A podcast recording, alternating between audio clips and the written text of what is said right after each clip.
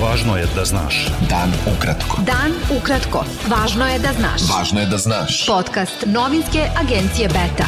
Dobar dan poštovani slušalci, ovo je emisija Dan ukratko, a sa vama Vesna Zarić. U poslednja 24 sata od posledica koronavirusa preminulo je 9 osoba. Registrovano je 412 novo zaraženih, a na respiratorima se nalazi 185 osoba.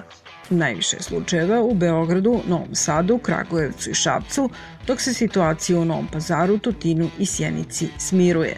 Premijerka Ana Brnebić je na konferenciji za novinare kriznog štaba odgovarajući na pitanje da li je moguće da su u opticaju lažni negativni testovi na koronavirus, koji omogućuju kretanje pa i putovanje preko granice, rekla da nikada na takvu informaciju nije naišla. Kod nas je u Srbiji izuzetno lako to ispratiti, zato što u Srbiji testiraju uh, samo referentne laboratorije, tako da možete da ispratite tačno ko je testirao, proverite sa tom referentnom laboratorijom i vidite da li je validan test ili ne. Ona je rekla da je laž da je od COVID-19 u kliničko-bolničkom centru Zemun umro Ljubiša Đurić jer za njega nije bilo slobodnog respiratora.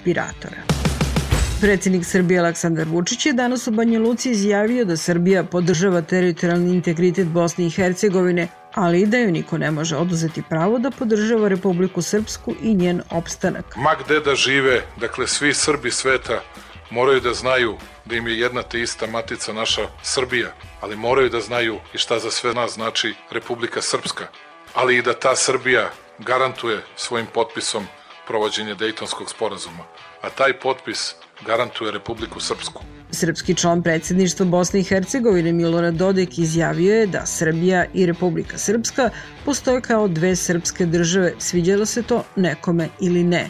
Dodik je takođe rekao i da rešavanje pitanja statusa Kosova mora biti povezano s budućim statusom Republike Srpske. Mi verujemo da Srbija ima prirodno i državno pravo na Kosovo, kao i da je državno pitanje broj 1 za Srbiju pitanje Kosova. Mi smatramo da bi pro nacionalno pitanje Srbije trebalo da bude Republika Srpska, kazao je Dodik. Specijalni predstavnik Europske unije za dijalog Beograda i Prištine Miroslav Lajčak se u Briselu odvojeno sastao sa delegacijama Srbije i Kosova, nakon čega treba da usledi i zajednički sastanak. Lajčak je na Twitteru uz fotografije sa odvojenih susreta napisao da se nastavljaju politički razgovori na ekspertskom nivou i da je u četvrtak ujutru sa zadovoljstvom primio pregovarače obe strane, Skendera Hisenija i Marka Đurića. Ministar odbrane Aleksandar Vulin i ambasador Rusije u Beogradu, Aleksandar Bocan-Harčenko, ocenili su da su bilateralni odnosi na najvišem nivou, a saradnja oružanih snaga dve zemlje na istorijskom vrhuncu. Bocen Harčenko odbacio je kao izmišljotine navode objavljene u Beogradskom srpskom telegrafu pod naslovom Duboka država Rusije ruši Vučića iza Putinovih leđa. Predsednik Srbije Aleksandar Vučić izjavio je da će država dati srednjim i malim preduzećima po 60% minimalne zarade za jul i avgust za svakog radnika. Vučić je rekao da će vlada najmanje za još jedan mesec odložiti plaćanje poreza i doprinosa. Predsednik Ujedinjenih granskih sindikata Nezavisnost Zoran Stojiković izjavio je danas da je očekivano da se broj nezaposlenih u našoj zemlji na jesen poveća na oko milion, kao i da se u okviru socijalno-ekonomskog saveta mora postići dogovor o narednim koracima koji bi pomogli i zaposlenima, a i onima koji ostanu bez posla. Krizni štab vlade Srbije nema nikakva zakonska ovlašćenja, objavila je organizacija Transparentnost Srbija. Krizni štab nije zakonom uređeno telo, nego savjetodavno telo vlade i ne može da donese bilo kakav obavezujući akt, već samo da daje preporuke vladi kako dalje postupati u vezi sa epidemiološkom situacijom i epidemiološkim merama, piše u tekstu.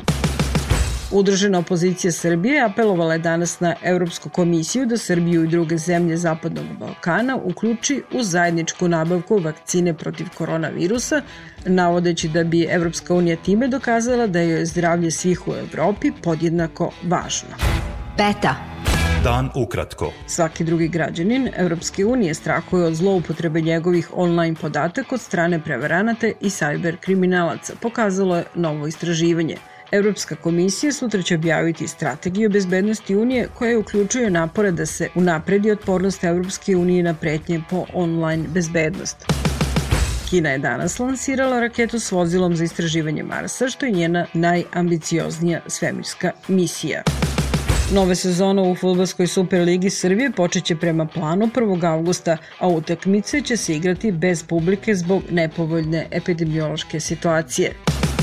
Bila ovo poslednja informacija za danas. Sa vama bila Vesna Zarić. Slušajte nas sutra u isto vreme. Pratite nas na portalu beta.rs. I društvenim mrežama. Važno je da znaš. Dan ukratko. Podcast novinske agencije Beta.